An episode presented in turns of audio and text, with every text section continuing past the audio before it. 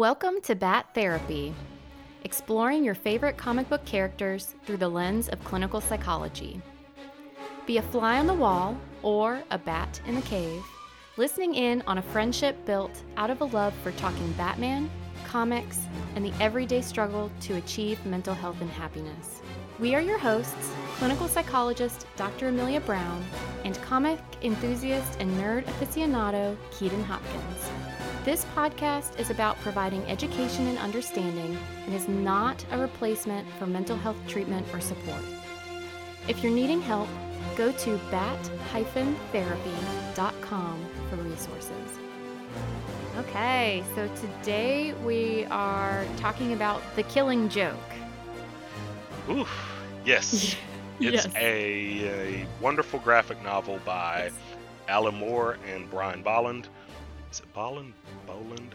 I should have Oh, I don't know how to pronounce it. I should have looked that up. I apologize in advance for getting your name wrong, sir. Y'all did an excellent job with this graphic novel. Yes.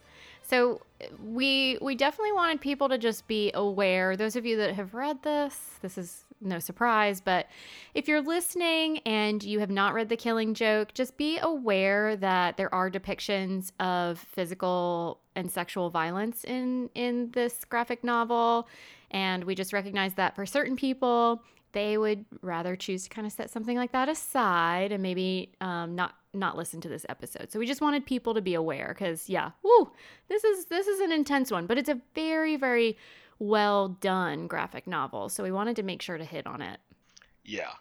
It's yeah, it's a, it's brutal. There's some there's some brutal things that happen in it. It is like I said, it, it's very well written and it tells a very very good story. But Yes. it's pretty heavy. It hits pretty heavy, and it does a lot of different things that I I've I had never seen Batman or the the Joker do. Because at one point you see Joker get get really serious, and then at another point you see Batman pleading, which is something Mm-hmm. that is very very unusual, and that, that's how the comic opens. It's something I'd never seen before in a comic. Batman's just walking through to the interrogation room where the Joker's being held, and he's pleading with Joker, like, Yeah. listen, can we stop this? Because we both know that eventually the battles that we're having is going to end up with either one of us or both of us dead. We're going to have to stop this. It is interesting because usually Batman doesn't mind putting his life on the line. He he jumps in uh, to to a point where you're like, is it healthy? Right? Like, uh, he he tends to be someone who who jumps in and says, okay, whatever the price is, the price is. But yeah, in this storyline, they approach it a little differently, and he actually pauses and says. Hey, let's try something different. The normal vengeance fighting with the Joker, this isn't working, and, and we know this is leading in a very, very dark way. And similarly, the Joker, like you were saying, is, is very different in this storyline as well. I mean, you get some backstory in a way that you usually don't get for the Yes. for the Joker, and I mean, he's he, he's all about talking about chaos, but I actually find him less chaotic than usual. A clearer plot. Yes. He he has this cause and effect he's trying to create that is more linear than usual, at least from my perspective in looking at his character. I completely agree. It's not the maniacal, I don't have a plan of any kind Joker. He's very articulate. And what's funny is even when they give the Joker backstory, there's that line he says at one point in the comic, and he says, Sometimes I remember it one way, Yeah. sometimes another. If I'm going to have a pass, I prefer it to be multiple choice. And you're And- like, damn it, Joker, you did it again. right right and so it but it it kind of leaves it up to the audience whether that story for this was true It's a great point. Yeah. because is it just a flashback or is it him telling a story Yeah. And the Joker is very interesting in this story. I had actually forgotten because it's so intense of a storyline. I actually don't read it that often. It's one of those that I'm like, oh, yeah, it's there. The illustrations, by the way, y'all, very well done. yes uh, as well as you know in addition to the storyline um, uh, or the words written um, i don't come to it very often just because of that and i was going through and i was like man there's so much in here in terms of psychology. It was very interesting. I mean, the the, the Joker's just throwing stuff out left and right that is so interesting Yes. to delve into because yes, even even in this linear story, even in this cause and effect he's trying to have, there are those question marks and the uncertainties. And even though he's selling a message actually in a way that I think a lot of people would buy it, it doesn't work out the way he planned it. No, it it doesn't. It doesn't. And there, there's a lot of there's a lot of victims in this. Yeah. And you I've I've never once really felt bad for the Joker. Like I'm I'm sitting here thinking back on all of the different stories that we've had, Mm. whether it's the Batman the animated series or anything in mo- like movies wise, whether it was Jack Nicholson's Joker, or Heath Ledger's Joker, Jared Leto's Joker. I've never once been in a place where I said, "Man, I really feel bad Mm. for that There- character." You know, the jo- Joaquin Phoenix version comes Okay, I take that back. Actually, you know, it it seems they they took some semblances from this It- that that kind of humanizing of the character. But I, I totally agree with you that it seems like all of the portrayals of Joker, aside from these two, and I'm, I'm sure there are others out there, and you guys can share them with us, please do. Uh, but most of them, yeah, don't don't take that human approach, and I and I agree it even though he he lends this question mark to his past you you see this person who is wanting to be successful it has a family about to come to fruition and literally everything falls apart on him Yes. and and through this storyline for those of you who aren't as familiar or if you're rusty on it the joker ends up do essentially pushing past it, um his normal violence and making it a lot more personal like a lot of times he does a lot of murder and mayhem but this time it's very personal and focused on commissioner gordon It is. and it's all trying to show that anyone with a bad enough day will end up embracing chaos and becoming the Joker. So he's essentially trying to play out what he sees as his own kind of past and history playing out in someone else to show, see, look, it's all about embracing chaos. Everyone's capable of this. Yeah, and and at one point, Joker's even even talking to Batman like I understand, like you you've been through something too. Oh, yeah. I I know it. I I know I can tell you've been through something. And I don't know what it is. Maybe your family got killed by the mob or something, but we're on the same level, and you're just a little bit behind me. And let's see if we can get you there. The amazing thing about it is that it's Gordon that somehow beyond all of this that he goes through is the one that doesn't break. And he's he tells batman we need to bring him in and we need to do it the right way which is is funny when you think about the right way in in gotham is just send batman after them to beat them to a pulp and then bring them in uh straight to the infirmary it's just like we need But to I- do I this think the that was right him way saying, "Use use your your delicate touch. right Beat him up only a little bit." right Yeah, you know that you're so right. That is so very telling, and and you see many terrible things happen to Gordon. And so essentially, this is the storyline where Barbara Gordon, who was Batgirl, she turns into Oracle. This is where she lo- loses the use of her legs. She becomes disabled and and has to kind of shift how she goes about life and you know superheroing and all that. And it's done to torture Gordon.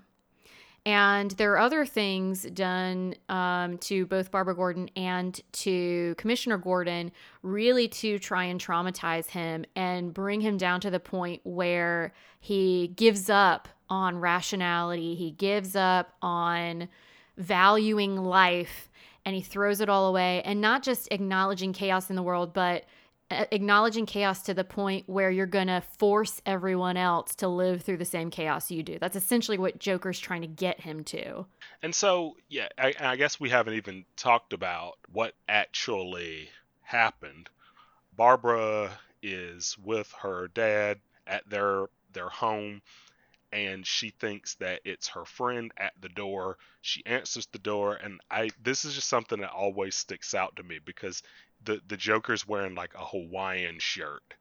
Oh yeah. I always recognize that and and they make sure to keep that relevant where wherever they reshow what happened to Barbara Gordon because he he's wearing it in the comic, he's wearing it in the movie adaptation of this. He's also wearing it in the video game Arkham Knight. Batman has a flashback to what happened to Barbara Gordon and Oh. he's also wearing that Hawaiian shirt. And so it's something in, in my head, it's just something that sticks out about the killing joke. Just him in a Hawaiian shirt and he shoots Barbara and it severs her spine and she can no longer walk. And right after the doctor tells her that, she also tells Batman that Joker and his goons took her dad, Commissioner Gordon.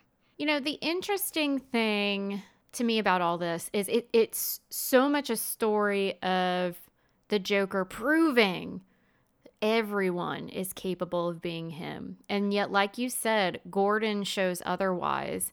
And it and it's it's just so interesting because there were actually things that the Joker said. I wouldn't I wouldn't say that they're necessarily wrong about reactions to the horrible things that life brings about Yeah? You know he he talks he actually he talks about memories and i found it so interesting. Um he he said but can we live without memories? Memories are what our reason is based upon. If we can't face them we deny reason itself. Although why not? We aren't contractually tied down to rationality. Madness is the emergency exit. And so what's so interesting to me about this is memories can be incredibly difficult and painful to process through. And there are times where the the brain and the body it, it's just struggling to process and it does look for an emergency exit and from the outside it can look like madness uh, but there's actually a psychologist uh, with her own mental health lived experience she has experiences with like hearing voices and stuff Yes. And she's she's known for saying voices were a sane reaction to insane circumstances. Oh, wow. Think about how comparable those those two quotes are. Isn't that interesting? It is because I don't and and I don't even know if we went over it, but this this Joker's backstory, he's just a lab assistant. He is gonna do this job with these villains, uh, and uh, they work at Ace Chemicals, of course. He works at Ace Chemicals as a lab assistant, and he's gonna let them in. And I can't even remember what the job was, but uh, right before they do the job, he finds out that his wife and child were killed. His, yeah, his preg- wife's actually pregnant. his pregnant. wife. Yes. Oh my gosh. It so the child keeps- wasn't even born yet, but was very close. I think just two or three months away or something like that. Yeah. Yes, yes, it was, and it was an electric baby bottle heater. Yeah. And, I think they even said it was like a one in a million accident Yes. that happened to her. Yes. And so he tries to not do it. He's like, I'm not, no, I'm not going to do this. But the criminals are basically like, no, no, no, you're going to do it Mm-hmm. because It was too late at that point. You're not backing out on us now. you're now. not backing out on us now. We don't care that your whole life ended yesterday.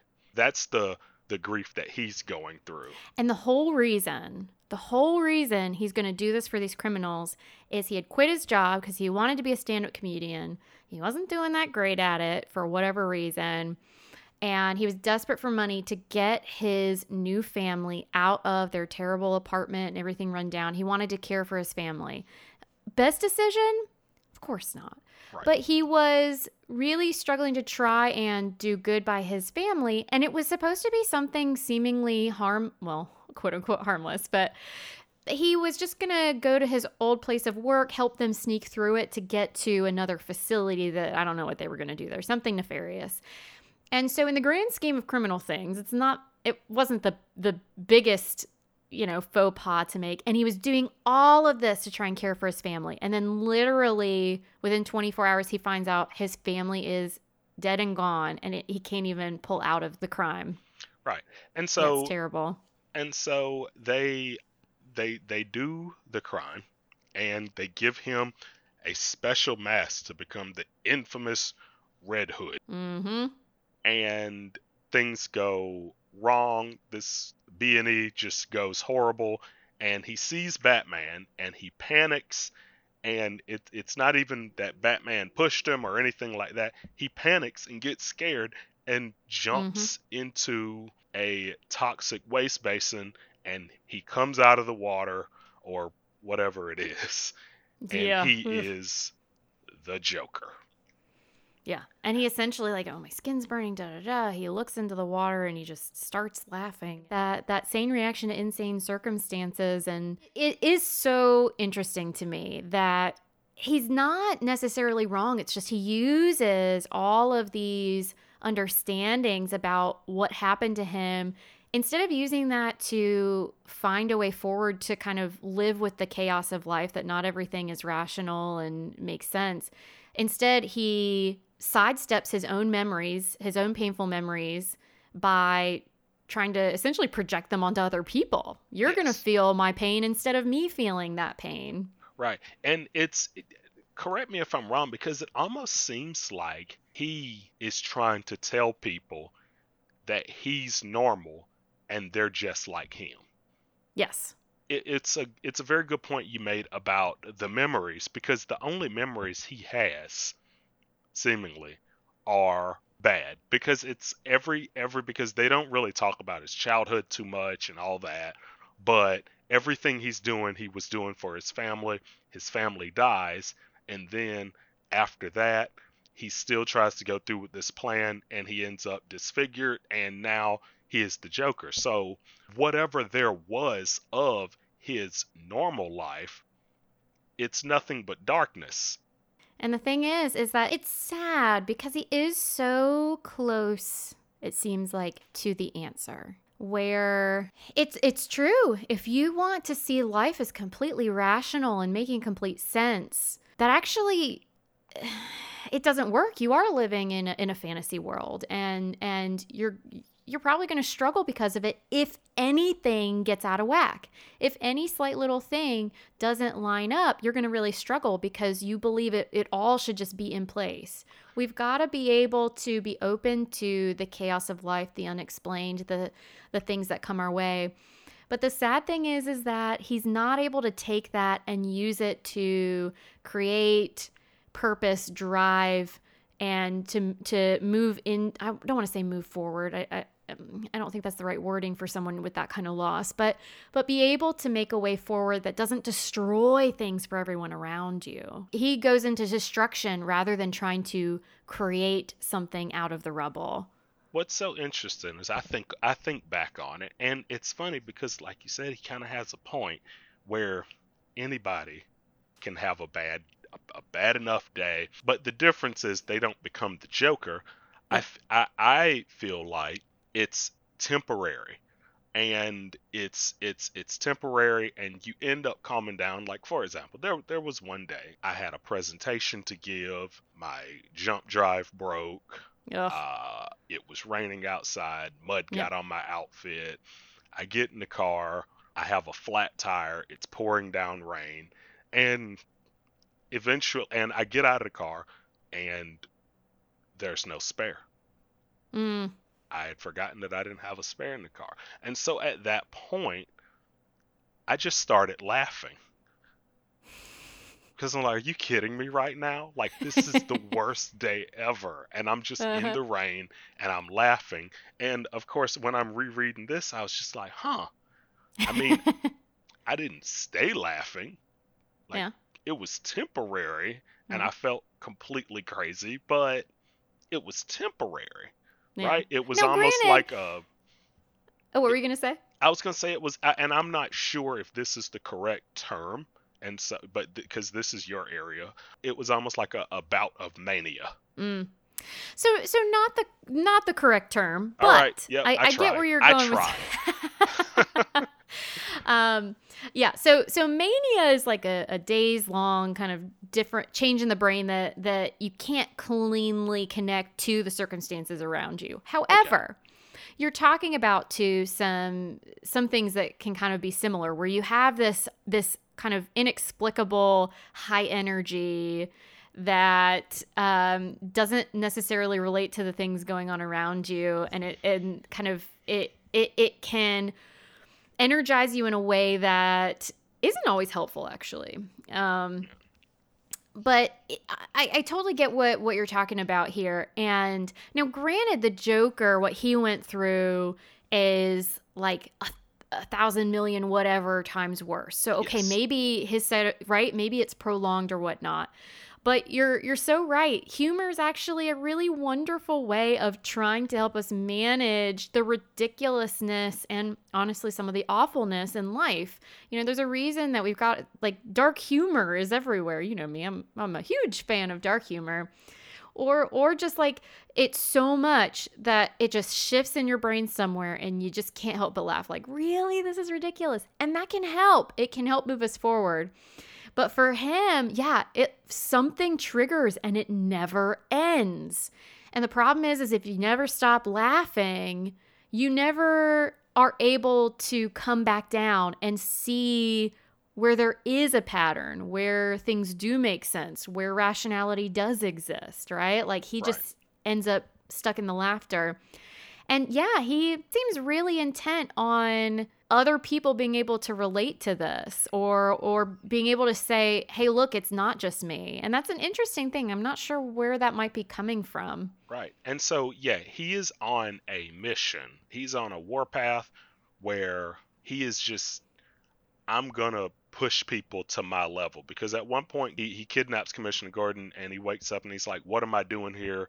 someone what's what's going on mm-hmm. and joker's like oh you're here to do what any sane man does in your circumstances you're going to go crazy or go mad i can't remember mm-hmm. the exact go wording mad. but he's like i'm here and i'm going to push you to going mad and so then they like his henchmen strip Gordon down and he's mm-hmm. naked mm-hmm. and they put him in a cage and then they chain him to like a ride and oh gosh, this this is when it gets really bad. They show him pictures of yeah. his daughter after she had been shot, and she also her clothes have been removed, which they never say what happened, but it, it kind of alludes to the potential for something right even worse right. than what is obviously already very very terrible right yeah. which which honestly kind of brings up another another thing where your your mind will paint pictures based off the clues that you're given mm-hmm. whether it is true or or not right like yeah. even though we don't absolutely know what happened you see that and immediately like when i was reading it immediately my thought was went to the worst possible mm-hmm. thing even though it was never confirmed yeah my mind kind of did did the rest and kind of connected dots that may not have necessarily been there. Yeah.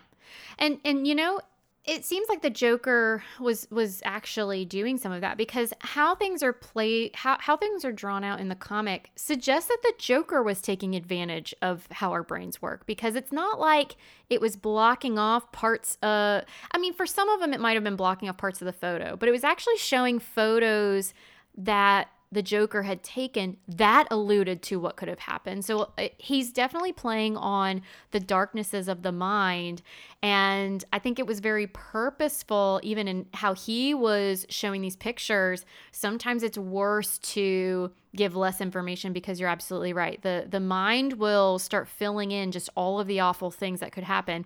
And that's what he's going for. He's going for the mind shifting toward just seeing chaos, destruction, violence. And he thinks that this is the way to get Gordon there. And and you know what's interesting is is like I mean, I've worked with gosh, I, I can't even count how many just incredible people who have been through terrible things that I just it, it's unbelievable what people can find their way through and grow, strive, thrive, become resilient, bounce back from. It's amazing. And despite all of that, when you see everything that the Joker is piling up against Gordon, you just, I don't know about you, but there's a little bit of amazement from me that Gordon is able to so quickly step back and say, okay, we, we, we got to put this guy back behind bars, but we're not going to let him win by me falling apart here. It's just right. incredible. And immediately, that made him the hero of this whole story. Absolutely. Uh, because so many times, of course, we're we're always watching what's Batman gonna do. How's he gonna save the day? What's what's he got up his sleeve? What's his superpower? What's his plan? That because that's his superpower. He's the ultra ultimate planner. But in in this book, the moment that Joker did all of these horrible things to Gordon, and Batman finally does come and rescue him immediately. Gordon's like, "Yeah, he uh, he shot my daughter yeah, this is this is a bad beat. This this is a really really bad day. Batman, you got to be extra careful and yep. do it by the book. Yep. That is an insane amount of resilience that honestly I don't I don't know how that's possible. You know, I know I know yeah. it's not real. This is still a graphic novel, but that is a superpower same... level yes of resilience and and and I, I think I see what you're saying in that there's amazement when you see that, but it's not disbelief. Like when you're reading it, it's not that you don't believe this is possible of Gordon. You're just amazed at his ability. And I, and I'm realizing over here, you're so right. It's it's the killing joke. Obviously, it's about the Joker.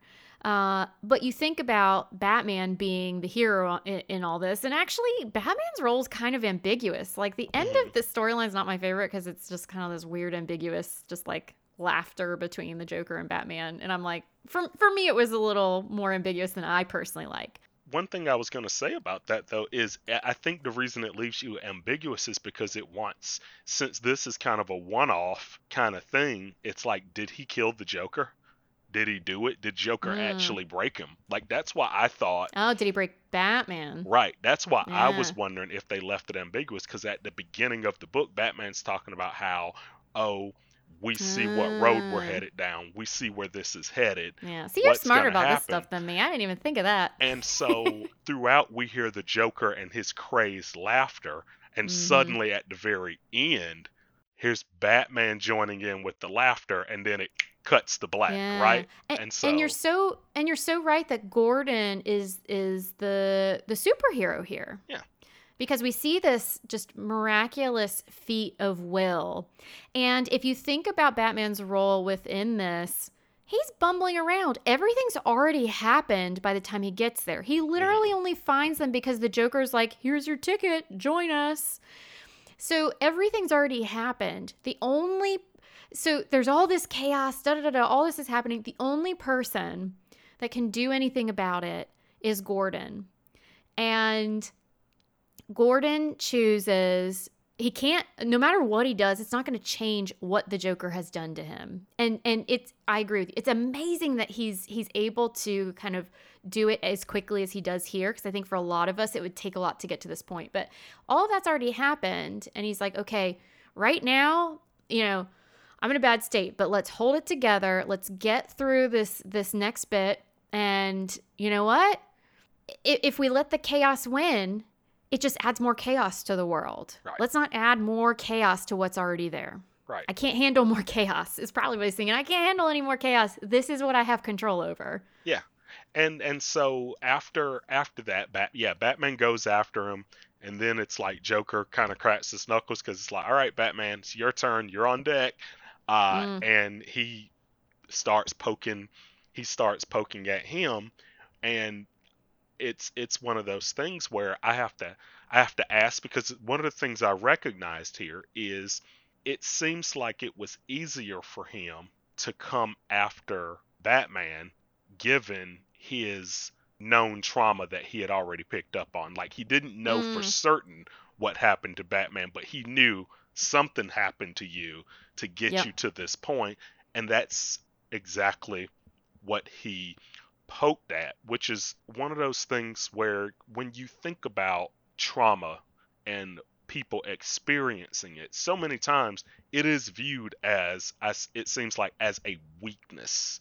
Mm. Instead of something that people overcome, it seems like it's always viewed as something that people are suffering from. Yeah. It's why language is very important. And it's tricky because different people relate to different language around things. Um, so like I, I've seen a number of things from from people who've lived through trauma who sometimes are are kind of like you know what uh, don't call it a strength because i i just was forced to experience this thing and lived through it right i have to live in spite of it um, other people you know there are terms like survivor versus victim Yeah. right because victim is emphasizing what was done to you that you had no choice about. Surviving is showing the strength that's required after the fact right? During and after the fact of these things. Um, but yeah absolutely. You know when it when it comes to trauma there are many many different reactions that can happen. But in general a person a person has to figure out where to go from that moment in time. And your brain is going to be desperately trying to process and figure out how does this extreme event fit in with the rest of what you believe about yourself, about the people around you, and about the world. And some some brains really struggle to process that information. But no matter what, I, I, I totally agree with you. Whether whether whether you're able to come out of trauma relatively unscathed or whether you struggle with it for years, there's an incredible strength that a person has to have. And you get such there's there's an understanding and a lot of times an empathy for the people around you that that can be formed that I just haven't seen rivaled by anyone else because sometimes you see such terrible things it also helps you appreciate such wonderful things and the problem with the Joker, he never got that second part. He didn't, and he's lashing out and he's hurting everyone in this that he comes into contact with Barbara, Jim Gordon, Batman. And what's interesting about this is Batman coming into this is seeing himself as a failure for the fact that this happened. Like when it comes to Batman, I've always viewed Batman as the guy. Like when we think about superheroes, we always think about, wow, they've saved so many people. I feel like Batman is one of those guys that doesn't count the number of people he's saved. He is he's only counted his losses, the ones Agreed. that he did 100%. not he did not save. So he's going into this battle with the Joker already feeling like he lost this. Yeah. Yeah. You're. I, I think you're totally right. And and this is another actually really great I- example when it comes to the brain trying to make sense of information. And and some people's some people process information in a way where they focus more on the positives and some people focus more on the negatives. So the interesting thing uh, because actually when uh, so when I was in grad school I was going to do my thesis on pessimists. Um, but unfortunately, someone beat me to the punch with what I was going to what I was going to research. But I, I looked at a bunch of stuff, and what was really it was really interesting because there are people who are optimistic in how they think, and they they essentially the glass half full people. I'm oversimplifying, but the glass Yes. half full, half full people. And then you have the glass half empty people, the pessimists.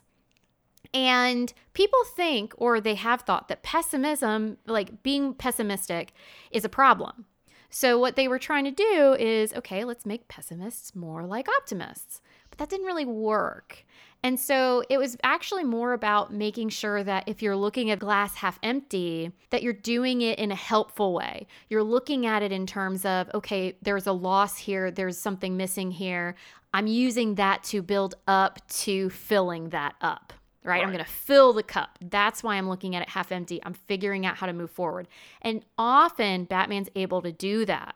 But I think you're right. The story is suggesting that in this case, he's not able to do that. And that's why he ends up with this maniacal laughter at the end. Right. At the at the very end, he's just uh, laughing maniacally, and they don't touch on it in this graphic novel. They do touch on it a little bit in the Killing Joke movie. After Barbara Gordon is shot, she has her very own own story after this because she, much like her father, is extremely resilient. And she continues doing her best as uh, the hero Oracle because uh, if you if you don't know, Barbara Gordon was Batgirl before she was uh, shot by the Joker and paralyzed, and uh, she discontinued being Batgirl and she became the character Oracle. Which, in my humble opinion, was a much cooler character. She was very cool, and a, a lot of people don't realize this. Barbara Gordon is one of the smartest people in the DC universe. She's absolutely Yeah. brilliant as far as a planner, as far as technology goes. She's just, she's absolutely brilliant. And when it comes to the Batman family of superheroes, between her and Tim Drake, they really carry the IQ of hmm the Batman family, even though all of them in their own right are absolutely brilliant. She is just a level above all of the rest as far as Yeah, her I mean- technical brilliance.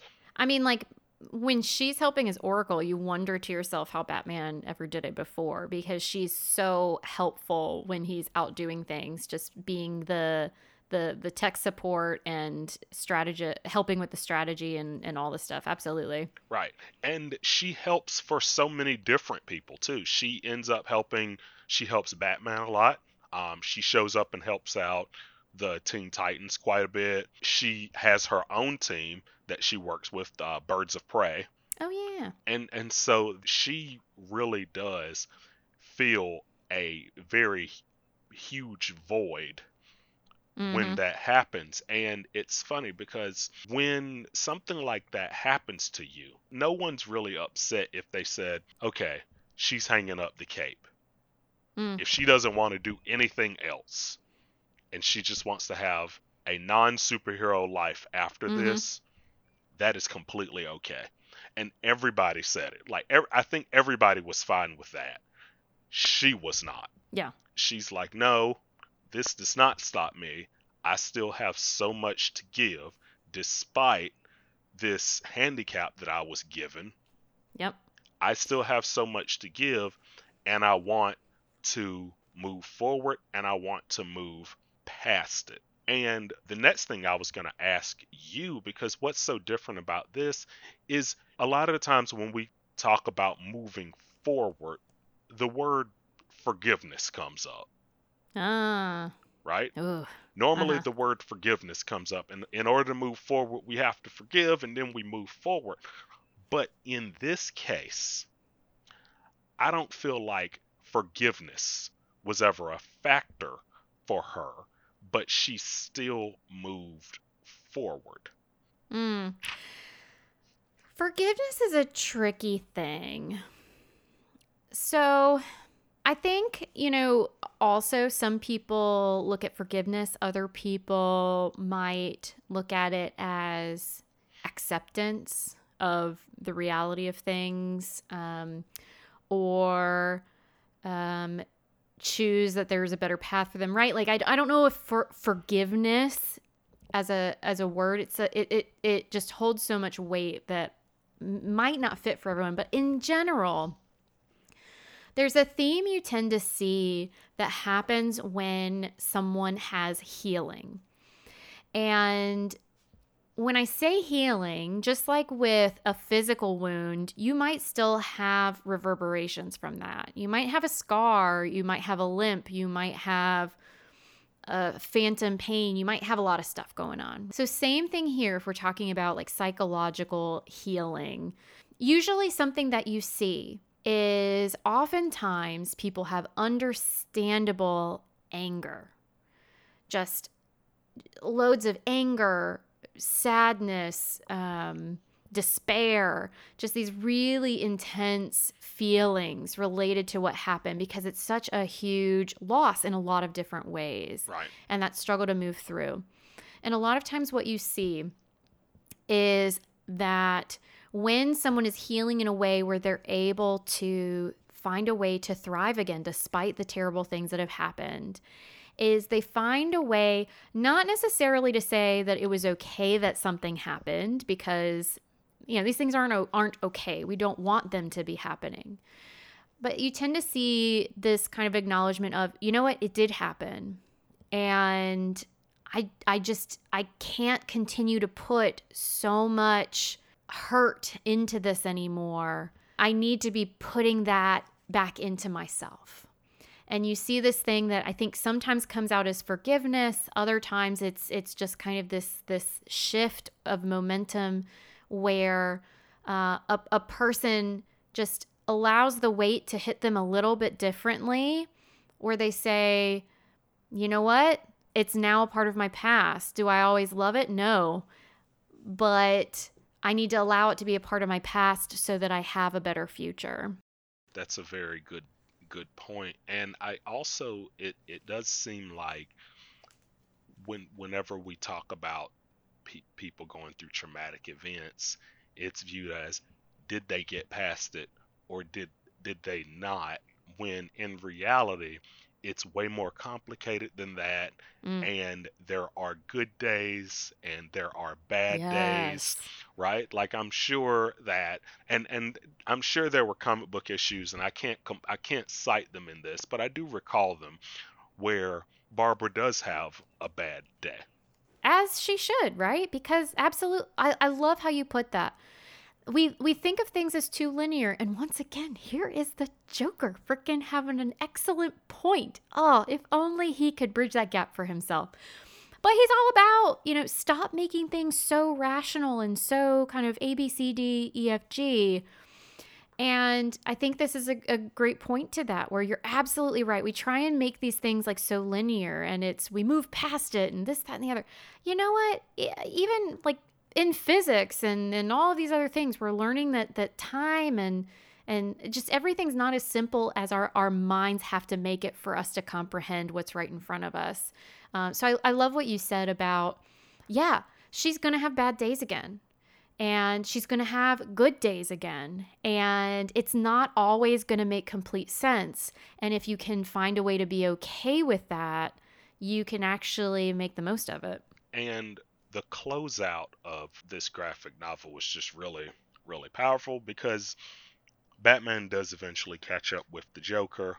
Mm-hmm. And the Joker's poking at him, and Batman's just like, nope, not hearing it, not having it. And the Joker's like, all right, fine. Go ahead. Beat me up. You got me. I don't have any bullets. Just go ahead, do your thing.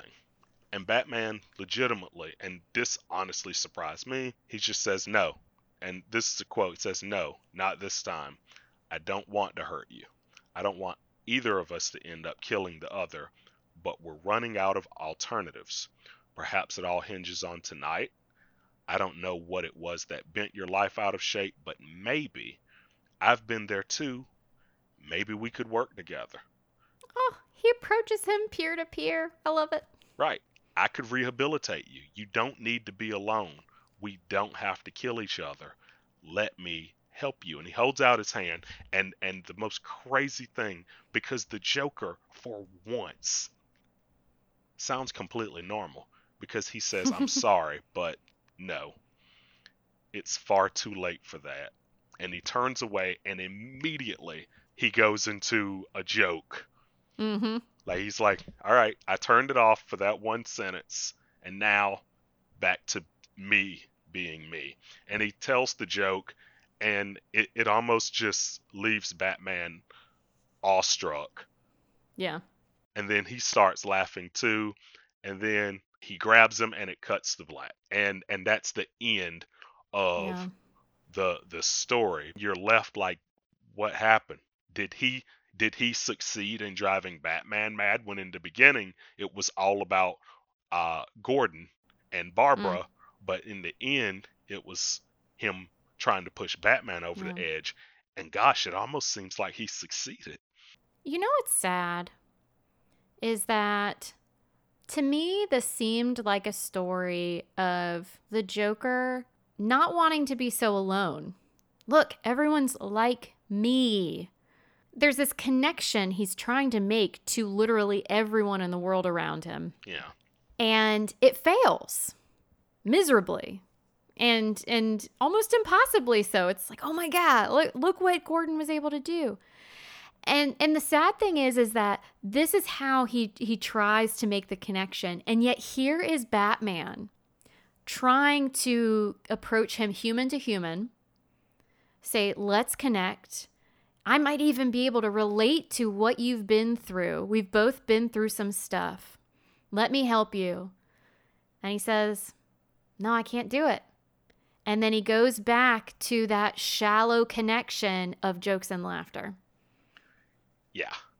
It's interesting because when when you really think about it, it's it's kind of two sides of the same coin because on one side you've got Batman who who also has this persona that he doesn't drop because he can't Mm, let his emotion be seen and he can't show his weakness, hmm right? He tried here, though.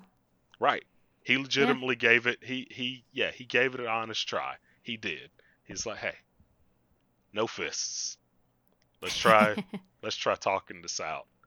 And Joker just laughed in his face, right? Mhm. It was just like, "Come on. This isn't what this isn't what we do." Yeah. So, you know, I mean, who knows? Because, you know, you were saying maybe this is that finally he gets Batman to go over the edge. There's this thing, um, I think it's a poem, and oh, I'm not going to credit whoever wrote it, but so so peer specialists are people who have their own mental health experience and their role is approaching peer-to-peer mentorship. So sometimes it's really helpful to get these skills and things that we know can help through therapy. Sometimes it's helpful to get medications through, say, psychiatry.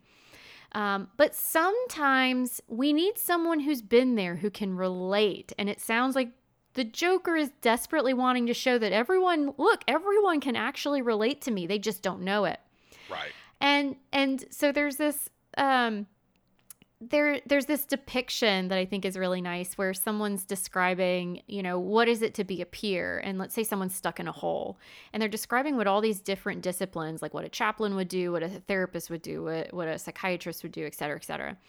And then they describe the peer. Everyone else is like up at the top of the hole, like reaching down or talking to the person, and the person's still in the hole. The peer gets in the hole and says, Here, let me show you what I used when I was in a hole to get out.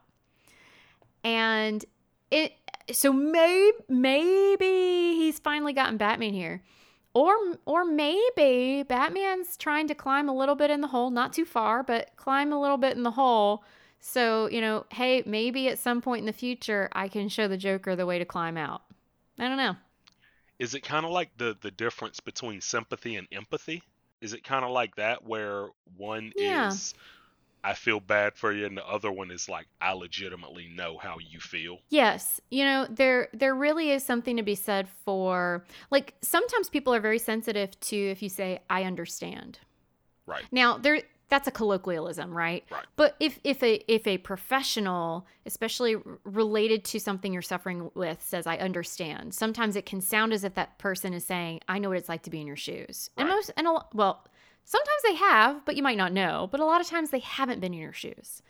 And so you're absolutely right that that sometimes it's helpful to get help from someone who may or may not have been in our shoes, and sometimes it's helpful if they haven't been, right? Be, uh, it, it can be helpful because they they can kind of take a step back in a different way. But absolutely, sometimes we need to talk to someone who we know have been there. They've walked a mile in our shoes. When they say they understand, they understand. Right. because you you can really connect and relate to people and, and part of why I went into psychology is I tend to be good at being able to relate to people despite you know there being so many different experiences. Of course I, I can't have experience with all of them.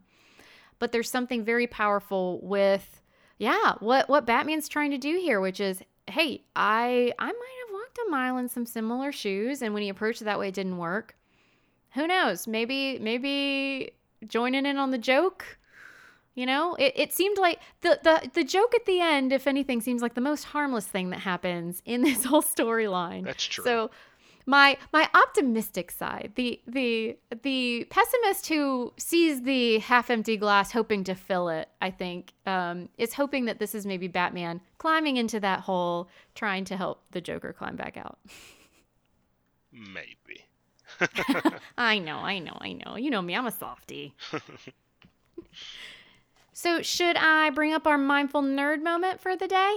I think so. All right. So, there was ooh, a lot of heavy stuff in this. It was. It was. in this story um, and i think because of that i i was less compelled to come up with a, a mindful nerd moment that directly related to the material going on within it because i was like i need to step back a little bit and so when we when things are intense and we need to step back a little bit it can be really nice to fall back on the basics. Um, so, breathing in particular can be really nice. We're breathing anyway. And if we can make just subtle adjustments with our breath to make it steadier, deeper, more full, then it can just kind of help bring the, the levels of everything down, right? So, let's say you're reading this or you're experiencing some sort of terrible thing finding a way to take a few breaths to help you get through it can be nice. So I figured we would do box breathing. And um, I think I saw Keaton, so we can see each other through video. I recognize you guys are just listening, but I think Keaton, you have your comic book with you. Your yes, the Killing Joke. I do. Um, so uh, if you can look at that, and for people listening, you if you have one, go for it. But essentially, we're looking for like a rectangle or a square of some sort. And conveniently, these shapes are everywhere. So I was like, hey, a comic book. That's that's that's the box shape. And so essentially you you look for four sides so that you can practice using with like a visual in front of you breathing because sometimes it helps to just have something that that helps you kind of track your pace so that you make sure that your your breathing is regular and and steady and full. So what we're gonna do is um, you're gonna follow the edges of the book, and essentially you're gonna go up one side of the book and breathe in. You're gonna hold as your eyes move across the top. You're gonna exhale or breathe out when you move down the other side of the comic, and then you're gonna hold again when you move across the bottom.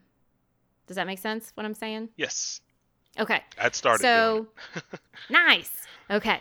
So um, with anything like this, for some people, sometimes when they're adjusting their breath, they can feel lightheaded or dizzy at times or just feel weird.